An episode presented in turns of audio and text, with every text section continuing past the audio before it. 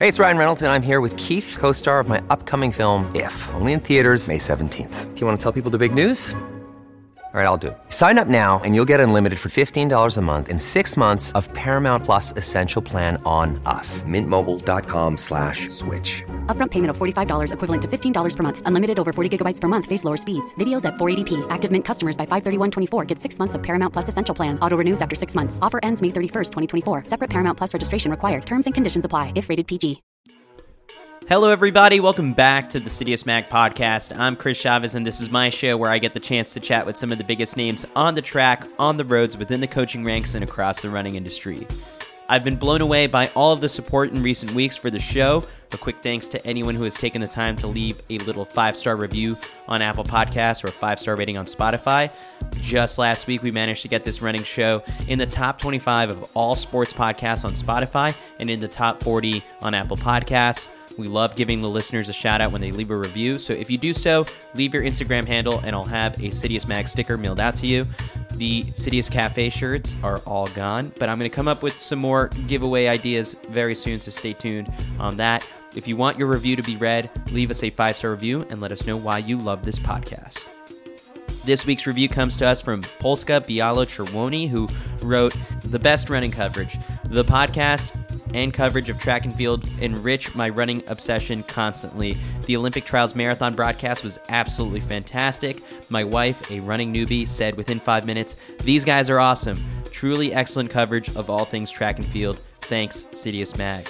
I love that. We consider all of our listeners and supporters our friends, even if we've never met them in person. We love getting to meet people in person at our group runs or any sort of track meet that we're in attendance. I bet there's also a few people out there whose significant others are like, You're listening to those guys again? We're just that passionate about all things track and field. The Citius Mag podcast is supported by Bandit Running. Bandit is a performance running brand based in Brooklyn, New York. We worked with them last fall around the Chicago Marathon, and I still get a ton of compliments on my custom Citius Mag Bandit hoodie. Founded in 2022, Bandit just had nine athletes compete in the marathon trials, and they told their stories via a documentary style series on YouTube called Dialed. Check those out on the Bandit Running YouTube channel if you're into some quality running storytelling. They also just relaunched their membership, a program that enhances your relationship with Bandit via early access to product, discounts, exclusive events, gear, content, you name it, the membership has got it. For a limited time, Citius Mag podcast listeners get 20% off the membership and any product if it's your first time order by using code Citius20 at checkout. That's Citius20 at banditrunning.com.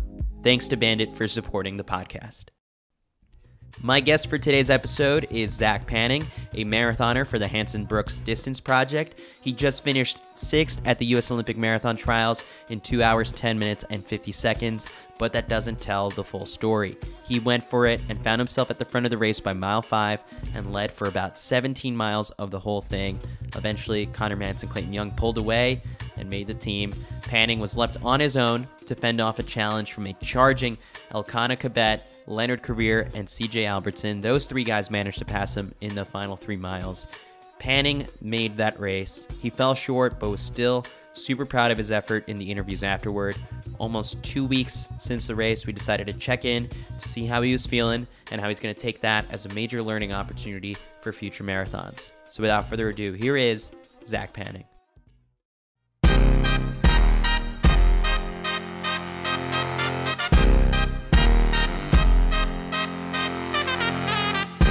All right. And now we welcome on Zach Panning to the Citius Mag podcast. A couple days removed. I guess at this point, it's been almost two weeks since the U.S. Olympic Marathon trials. I literally pulled up your Strava right before this to see if you'd gotten back to running. Still enjoying the break. Yeah, yeah. We, I've I've done some light jogging, uh, just to. I hate that first run back, especially after like a two week break. Um, so yeah, done some light jogging, so that doesn't feel quite as bad, but nothing nothing that I've uploaded yet. So nice. So the last I think a lot of people saw of you was probably during the race broadcast as, you know, Clayton and Conner start to pull away.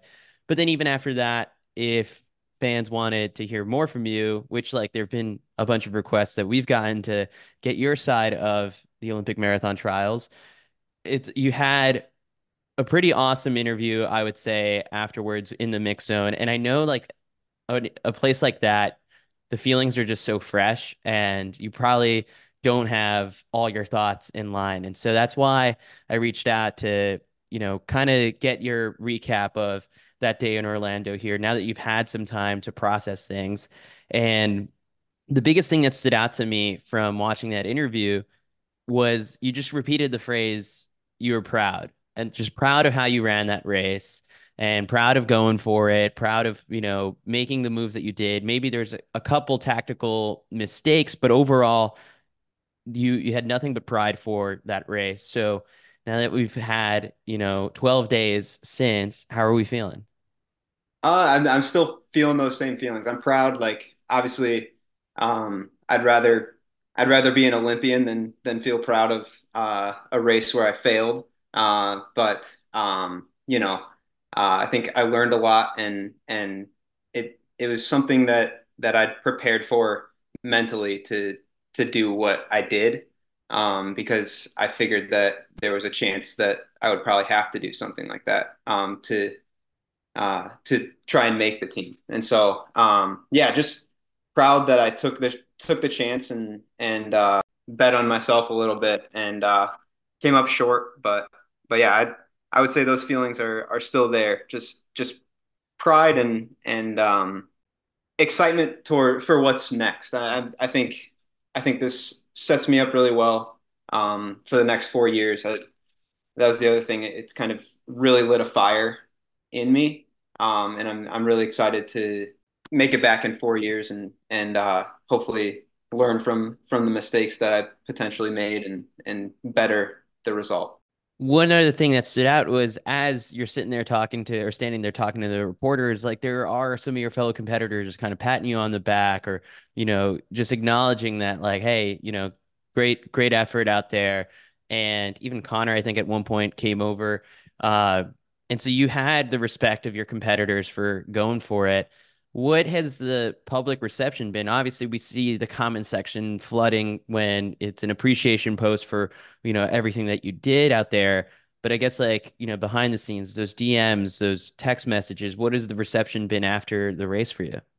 Yeah, it's it's been really incredible. That's one thing that's made it um, you know, a little bit easier to uh, sort of get through is is just the the love that has been uh, sent my way uh, for what I did, and and um, yeah, I'm still trying to catch up with with everything. Uh, I'm not a great texter and replier uh, on the the DMs and and that stuff in general, and so now it's it's like it's like a marathon in itself trying to trying to catch up with all that stuff. So, uh, but it's been really cool. It's it's I feel really special, um, and it's it's humbling and and makes me excited for what's next in the weeks leading up to the race, we had a check in with you that an interview that Kyle did that ran in the lap count. And at that point, you'd been in Florida for a couple weeks preparing for the race. And even speaking about how, you know, you've done a lot of workouts solo and you were very confident in your fitness. So if we start sort of, you know, that Saturday morning or even in the days leading up to it, how are you feeling in terms of just like your confidence and then assembling this race plan with, I guess, co- with with your coaches? You you took it early. So I guess that morning waking up, you know, how are you feeling? Uh, I was I was excited. I was I think I was just chomping at the bit to to get going. It was my first trials uh, in 2020. I was in Atlanta watching, and like that was uh, enough to light a fire that I wanted to be competing in the next one and and uh, be a part of this. Um, and so yeah, I was I was really excited going in. I I felt really fit. Um, and yeah, like I said, I'd I'd been preparing because uh, we'd kind of talked about a race plan like that leading up to it for you know a couple weeks, and so I, I, had to wrap my mind around okay, Zach, like if if uh, if this race goes out the way that we think it may, um, you're going to be leading the trials, and it could be for a, a really long time, uh, and so that took a while to to really like accept. I think when that that race plan was first uh, sort of talked about, the potential for that race plan, and so uh, by the time race morning came, I I think I was ready to just do it and and run free and and like I, like you said, I'd, I'd been training a lot in that way where I was doing workouts uh, with teammates, but um, where I, I, was leading and and doing a lot of the work by myself. And so uh, I was ready and excited for that that task. When I feel like at this point, like I'm starting to get like the oral history of how this race race played out from talking to just every one of the top competitors. And on the women's side, you know, there was this buzz that, you know, Keira and Emily were going to be working together. Now, this race plan of yours, how close did you keep those cards to your chest? Because the way Clayton and Conner prepared, it was like they, you know, had basically a mental checklist of athletes that they were going to cover the moves of, uh, you know, up to a certain pace if someone went for it.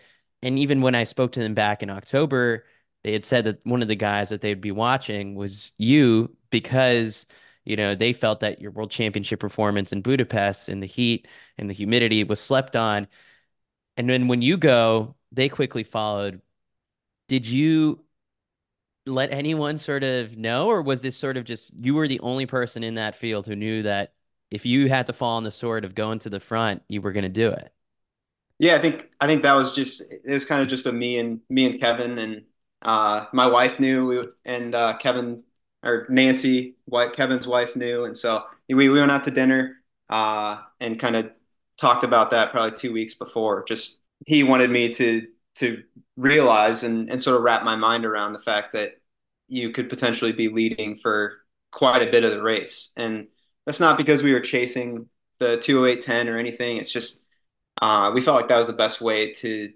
to be in the top three and and make the team. And if we ran 208.10, which we felt we were capable of doing on a great day, uh, that's that's a nice little added bonus. But um, I, had prepared for it, and um, yeah, I hadn't. I don't really talk to a lot of people. Like uh, we ran down there in Florida uh, a couple times with with uh, different people. Uh, Conner and Clayton were down there, and, and we got a run in with them one time. But yeah, I don't I don't really talk race plan too much. I, I try to just have fun leading into the races, and then you know when the, the gun goes off, then it's it's working time. So uh, it's that's that's how I like to keep it, just just light. The atmosphere in Orlando made it just so easy to get caught up in the excitement, and then you end up in the front at mile four or five. It was that early. At that point, like, how do you mentally keep yourself from getting overly excited and realizing that oh man like it's happening the plan the plan is in order sitting here a week and a half after um it's easy to kind of say like oh i i wish i had gone 2 miles later 3 miles later uh i wish we had adjusted the paces a little bit but yeah like that was one thing that if i if i have any regrets it's it's those moments where i just got a little too excited uh, I remember specifically like coming back towards the city. Uh, there was this huge crew of like Brooks people. It was real close to the Hyperion house, and they were just screaming their heads off. It's right before. It's like probably about a mile before you turn on to uh, the the finishing road there. Uh, and each, as I'm looking at my splits after the race, uh, those miles seem to be, you know, five five or six seconds too quick. Um, and just just those moments like you don't you don't really prepare yourself for just running through this this sea of people that are just screaming and and it, it it is really easy to get a little excited especially when you're when you're leading and and that pacing is is on you and so uh, a lot of the runs that I've been on leading up to the race were really quiet um, and and that was a, a new variable for me so uh, something something that I'll really have to pay attention to moving forward. Just not letting myself go uh, with the excitement that's that's swirling around me. So it was. I have to say, like Orlando was was awesome uh, for that reason. Like uh, while I'm saying it, it was a bad thing because I got excited. I think uh, just the atmosphere. Um, I'd never been in something like that, and so uh, it was so cool to see so many crazy running fans um, that you know came out and we're excited to be a part of of the trials. Because I guess it, that's got to be the one of the first times in a race that like it's for you. And like that takes a bit to absorb because yeah, you run a major marathon like Chicago, but you're usually in a pack of people and like they had all the people on the streets are mostly cheering for the masses and obviously, you know, whatever's happening at the very front end of the race. But this time like it was all directed to you. The nerves wise, like did at any point it come over you? Honestly, the nerves weren't too much of a factor. Like obviously there's like there's always doubt creeping in. That's just part of part of running. Like, am I going to be able to like I don't want to embarrass myself. Um, and so that was part of it. But nerves, I don't think so. Like it was so much fun. I, I was having a ton of fun. I I couldn't keep from like smiling and just just enjoying uh, you know, doing what I was doing yeah, that was the second most common word that you threw out in the post race interview was that it was it was fun for you the whole time. Were there any other little things just kind of thinking of how, you know, Clayton was doing the hats and the bottles and for you, I guess like your hat was getting a lot of chatter in our, you know, live stream. Did you have any tiny things that you were trying to work with to get, you know, that little marginal gain of of an advantage on your competition? the the hat and the sunglasses were uh, obviously I think staying out of the sun as best you can. Uh, that's another thing that um, I didn't really expect too much. I think we we prepared really well. I think for the heat, just being down there, uh, it it wasn't super hot the whole time we were there, and so uh, you know we were throwing on extra layers and all that good stuff. But uh, in the race itself, um, not too much other than the hat. Uh, I uh, ran the World Championships in Budapest this year, and um, so I kind of knew what to expect in the heat. Uh, and uh, one of the things that I felt really helped me in that race was the sponges, and so and just dousing myself in water. Uh, and so that was one thing that I made sure to do at every every water station. Was grab a, a bottle of the water, just dump it on me, um, and take some sponges and, and do the same. And so yeah, nothing nothing that I was uh, sliding into a, a thermos like Clayton or anything, but uh, uh, but yeah, the water I felt was a huge thing. I guess you're one of the first people who can speak to this. Elkanah had a rough day in Budapest, but how did Budapest compare in conditions wise to Orlando? Would you say one was not as hot or easier than the other? The thing about Orlando was it was super sneaky, I think. Like um, Budapest, uh, you were there, like you stepped outside and you're like, okay, like we have to adjust everything, and it it's going to be hot and it's going to be humid, um, and that's what we expected. I think going into Orlando, uh, starting at at noon and even at ten, uh, we expected it to be very similar to that.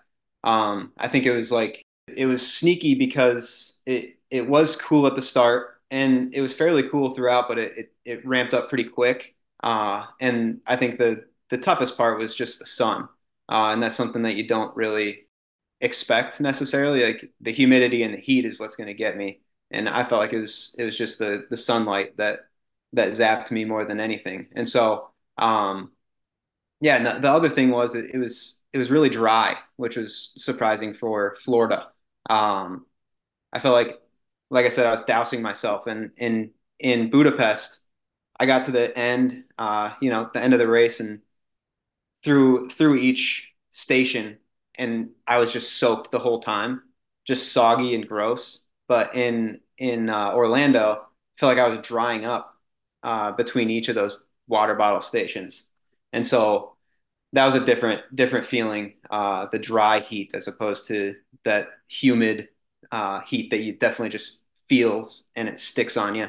Uh, and so I think it was a, just a little bit under the radar heat. When you're up in the front, I know there's less talking at races like this than there is at a Chicago or anything like that. But did you did anyone ever say like, "Hey, you need any help up there?" Or did you ask for any sort of help to share the lead or you know, it was solely on you pressing from the front for the longest time. Yeah, yeah, I didn't didn't ask for any help. Um and I felt comfortable doing that. Like uh I went to a Division two school, and even in college, like even in high school, I, I did a lot of just like front running. Like it, it's kind of like a style for me. I'd say like I don't never trusted my kick in high school or college or anything, and so I always tried to tried to run it out of people. Um, and obviously, the marathon's a lot different, uh, where you know the kick is hypothetically be run run out of everyone, uh, and so it's not as big of a, an issue. But uh, I just feel comfortable up front. I feel a lot of times when when I'm working out with people, um, when I am leading a rep versus when someone else is leading a rep, I feel so much better. Um, and typically accidentally run a little too quick. Uh, but it it just it just feels better for me to to be up front. Um, and so yeah, I felt comfortable. Honestly, I didn't know a lot of what was going on behind me. The best place to do that was where we did the U-turn. Uh, and so in those moments, I'd kind of kind of look back a little bit and and just see where people were. But yeah, like the the last loop, I was really surprised uh, that it was down to to three ish and four kind of. And so I didn't ask for help, but uh, but yeah, that, that's another thing that you know we'll look at and and figure out. But I I felt really comfortable, and I think next four years it's just working on being able to being strong enough to continue that for the last several miles. The presenting sponsor of the Citius Mag podcast is Olipop. You know we've been pounding Olipop for over a year now. 2023 was a track season to remember, and Citius Mag was able to be there for all of the big moments thanks to the incredible support of Olipop. What has become known as the runner's soda isn't just a great companion for pregame shows or post race shows, or if you're just watching at home and want to crack a can of Olipop open yourself, it's good for you too. It's a prebiotic soda with 9 grams of fiber, which is 32% of your daily needs, that only has 2 to 5 grams of sugar and helps your digestive health in a way that a threshold workout never could. We love it because there are 15 incredible flavors that will keep your body refreshed and ready to go for the next workout. My current favorite is lemon lime. Caitlin Tui's number one flavor is ginger lemon. There are other great flavors like vintage cola, tropical punch, orange squeeze, cherry vanilla, and I'm hearing rumors of another one coming soon. Citius Mag podcast listeners get 25% off non subscription orders by using code CITIUS25 at checkout at drinkolipop.com. You can also find Olipop at Whole Foods, Sprouts, Kroger, Target, Walmart, Publix, and most recently, they just got added to Costco. So, pro tip there. Next time you're looking for a refreshing and healthy drink after that long run or hard workout, reach for an Olipop. You won't be disappointed. DrinkOlipop.com, code CITIUS25 it's so interesting to realize that like someone like you was not attuned to anything happening behind them from the moment you know you guys break Galen Rupp and some people are dropping off when it dwindled down to four to you know when it, it, Collie was up there with you guys and then even the high five with Clayton and Conner like you no awareness of any of this you've gone back and watched it now right so I watched like part of it and then I was like, eh, I don't really. You're I like, I know how this anymore. Yeah, I, I will at some point, but um, yeah, I I haven't watched the whole thing yet, but yeah, I I had no idea. The the the only moments were really just the those sharp turns where I could kind of get a, a quick glance, but um, it always felt like a ton of people behind me. Um, I always felt like I was being chased. Tried to keep clicking off those those 448 to 450s and and uh, like I said, I got a little excited a couple miles, but um, it's the trials. That's just going to happen, I guess. When you said it was it was fun, I'm assuming that runs out at some point. At when did it start to get hard? And you know, I think of it as like you know, gas tank. At some point, like it started to go towards empty. When did that start to? When did you start to feel that? There's always moments. I think in a marathon, you've run them before. There's there's always those ups and downs, uh, and you just try to try to push through those moments. Um, but there, there's a a long, steady hill on the way out, and uh, I think there I was like, okay, like about six miles to go, seven seven or six miles to go, and and uh, starting to to hurt a little bit, obviously. Uh, but I I was still really confident in that moment. Uh, and then we we make the turn and, and pop out into the sun on uh, Crystal Lake or whatever road that is. Um, and Conner and Clayton come and pass me, uh, and they're they were super great uh, with that. They wanted me to to keep keep running with them, and and I think stuck with me for a little bit uh, for that reason. Uh, and then I think the the worst moment for me, I would say, was that last bottle station. Um, I think I think it was just because I had been passed and, and I was so used to being the only like it's just me in the bottle, me in the bottle, and so uh, that became pretty easy for me. And then uh, with with those two in front of me, um, it I, I, just ended up bottle bobbling the bottle and, and losing that. Uh, tried to grab some Powerade, um, and that just didn't really sit too well after after 22 miles. Um, and so then then things started to. That's just like a mental like more than anything. I, obviously, there's some physical effects as well, but uh, mentally, that that kind of breaks you a little bit. Uh, tried to tried to keep rolling with them for another mile or so, and then um, really started fading after that. They shared a bottle when Conner missed it at the very beginning. No offer. I don't think they saw it. I don't think they knew okay. that I missed it. I thought about asking, um, but I know if I, I, like putting myself in those shoes, I, I, especially at 22, we only have six of those bottles. They're really important. Uh, and so I didn't want to want to ask them for that. And immediately I was thinking the Maurten gels, uh, mm-hmm. but they weren't at that bottle station. They were at the, the next like uh, community bottles. And by that point, I kind of had forgotten about wanting to grab one of those. And so, yeah, I, I thought about asking, and I'm sure they would have. They would have been super accommodating, but it's it, it's a spot on the Olympic team on the line, and and so I I didn't feel like like bothering them for that. It's so crazy how a marathon all of a sudden becomes super mental in the last 10k. Conner talked about the awareness of just the math, the rankings, the time, and even if the three of you had gone all the way to the finish line together, you you had to if you would have gotten in the top two and Clayton was third with you know and Mantz was second, but the time was over to eleven ten. Then only you and Conner would have been assured, and so that's why they were sort of doing a lot of that math and discussion out loud. Is your brain also just like just get me to the next mile, or are you like in agreement with what's happening about you know all the shuffling? Because at the end of the day, we do feel Lenny's going to be in a good position to make the team for third place. So were you thinking about all any of that stuff, or was it just survival mode at that point?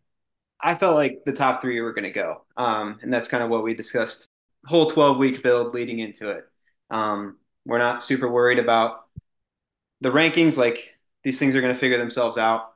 Just focus on being top three. Um, and so that that's all I was thinking. Like once those two passed me and started to fade off into the distance, it was just like, okay, like get to the line. Uh, and you know obviously the wheels completely fell off probably the last the last mile or so.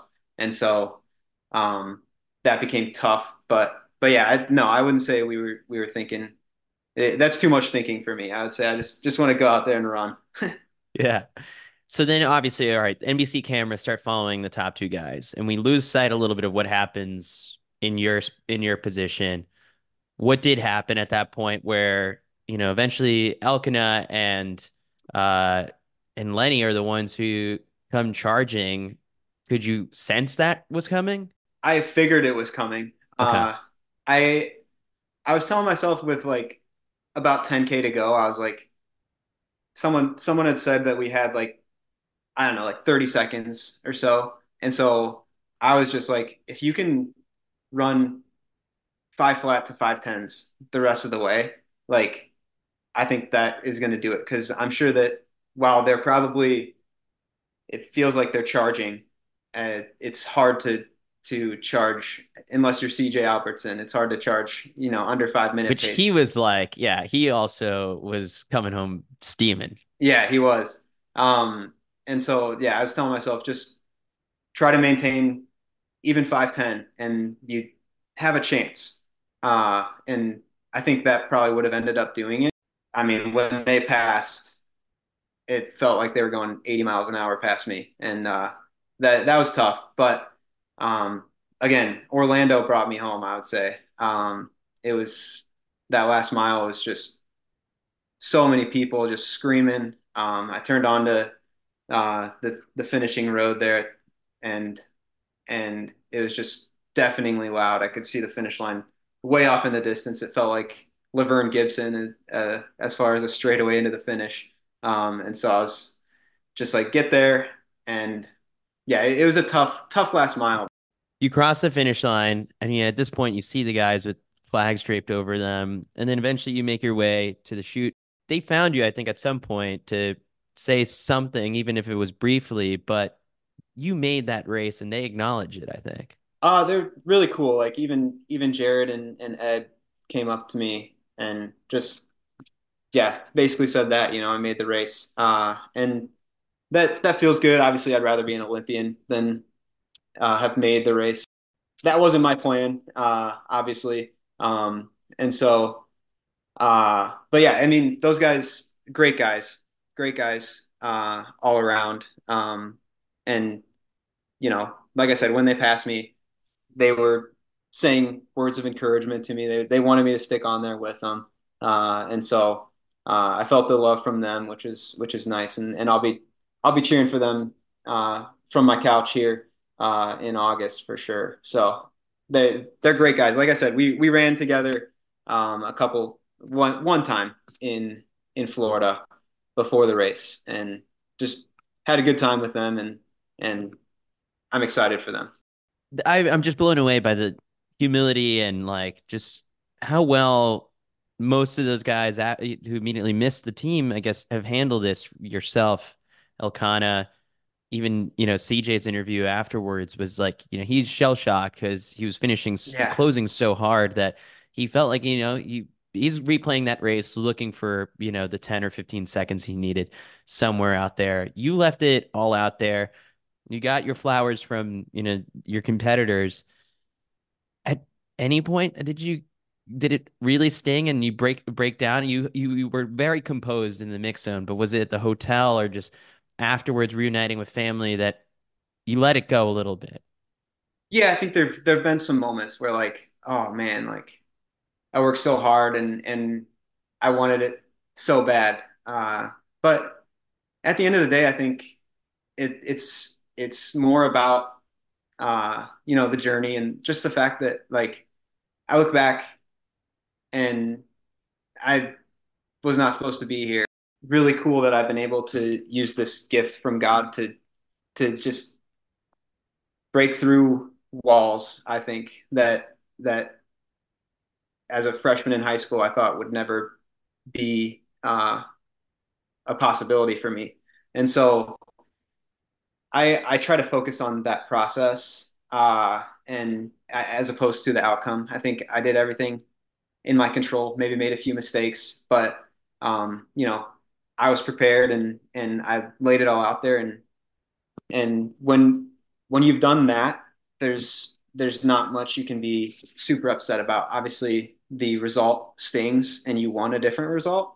Um, but it's it's something that just continues to fuel the fire. And so, um, you know, like I said, I was I was in Atlanta watching on the sidewalks. Um, here I was a, a player in the race, and uh, now it's just focused on on 2028 and just continuing to get better each and every day.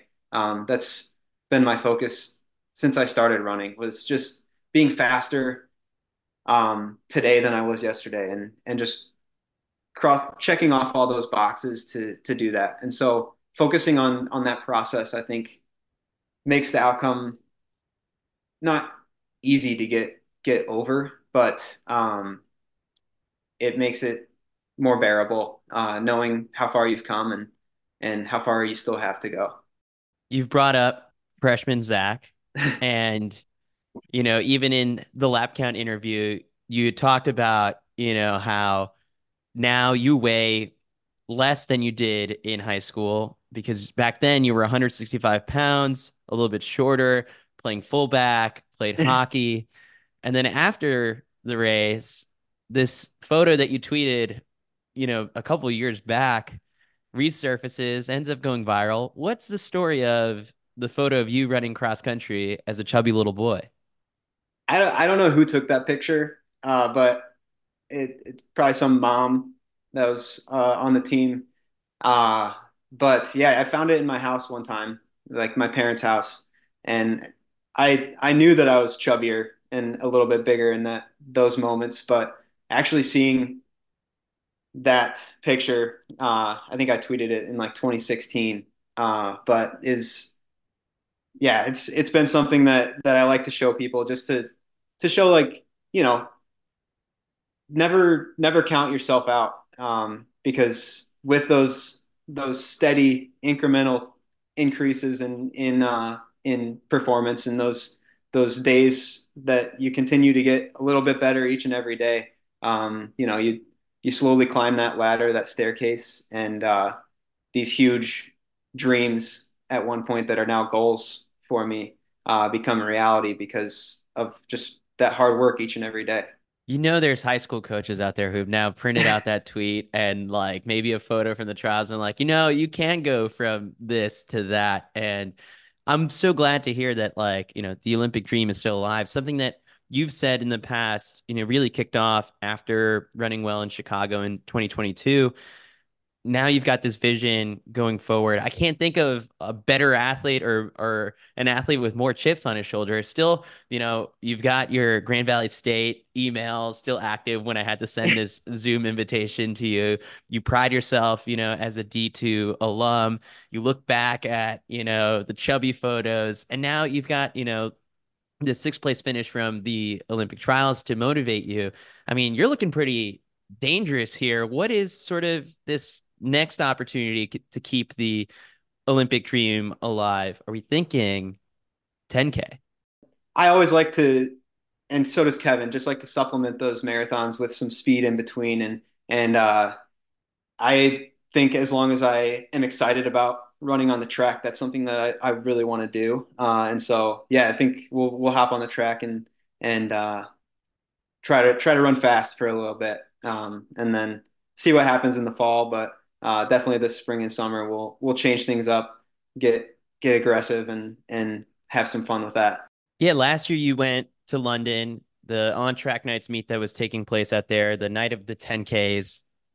Potentially going back there this time around. The 10 seems a little bit soon. Sarah Hall, Keira D'Amato already jumping on the track to give that one a shot. I guess for you, how much time do you need before you feel like, all right, you know, I'm gonna get the speed back, the the aerobic base is there. Um, how do you and and Kevin and uh and Keith approach this? Uh yeah, I think I think every marathon's different. I've this is my this was my fourth, and so um, the the first three I felt a little different coming back each time. I think uh, sometimes it, it takes a little bit to get those legs under you again, um, but I I'm excited, and and that's that's I think a big part of it is just uh, being being excited and and uh, you know wanting to to run on the track and and run fast. And so yeah, I think London would be would be a lot of fun again. I, I uh, we've talked about doing that, um, and so uh, that would be pretty awesome. That's I think in May, uh, and so that would be that'd be plenty of time. But um, we're also we always do a uh, we always like to focus on the team events and we're we're heading to the Shamrock Shuffle. Everybody that ran the the trials will be in Chicago uh, for the Shamrock Shuffle this year. Try to try to bring back the the hardware from that. So that'll be fun. I always love doing that as well. Just still being able to run cross country as a team. Um, that was another thing.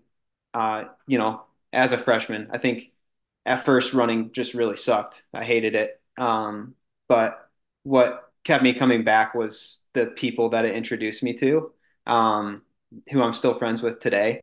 And and so anytime I I have an opportunity to run as a team and and focus on that that team side of things is is it's huge for me. It's something that I love doing and I love being a part of uh, because, like I said, it it kept me around and and uh, really helped me fall in love with the running itself. All right. One of the final things I wanted to ask you about is this is your opportunity now to brag on Division Two. Dakota Lindwurm makes the team. You guys were in Division Two at the same exact time, right?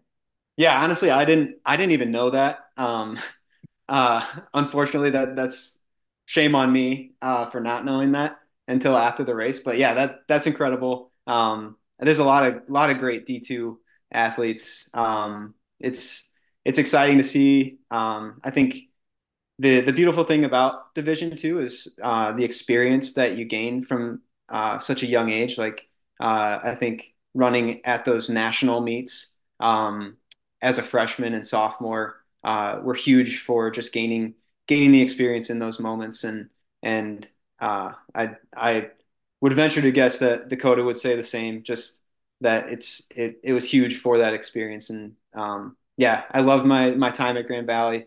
Uh, I'll be a Laker for a lifetime. Uh, you joked about the email. I always I always tell people I paid a lot of e- a lot of money for that email, so I'm not gonna give it up. Uh, huh. so, but uh, but yeah, I I love love my time there. So it, it's it's funny because when you did send over the email, I was like, oh, this, you know, I usually get this from like people who have gone to Cornell or Harvard or whatever it is, but I love that the D2 Pride is still still alive. Um, so yeah, Zach, I appreciate you taking the time for this and being just so open and candid about your experience at the 2024 U.S. Olympic Marathon Trials. I'm sure you also converted so many people into becoming a fan of you just with the gutsiness that you attack the race. And so I'm sure many people are looking forward to to your next one.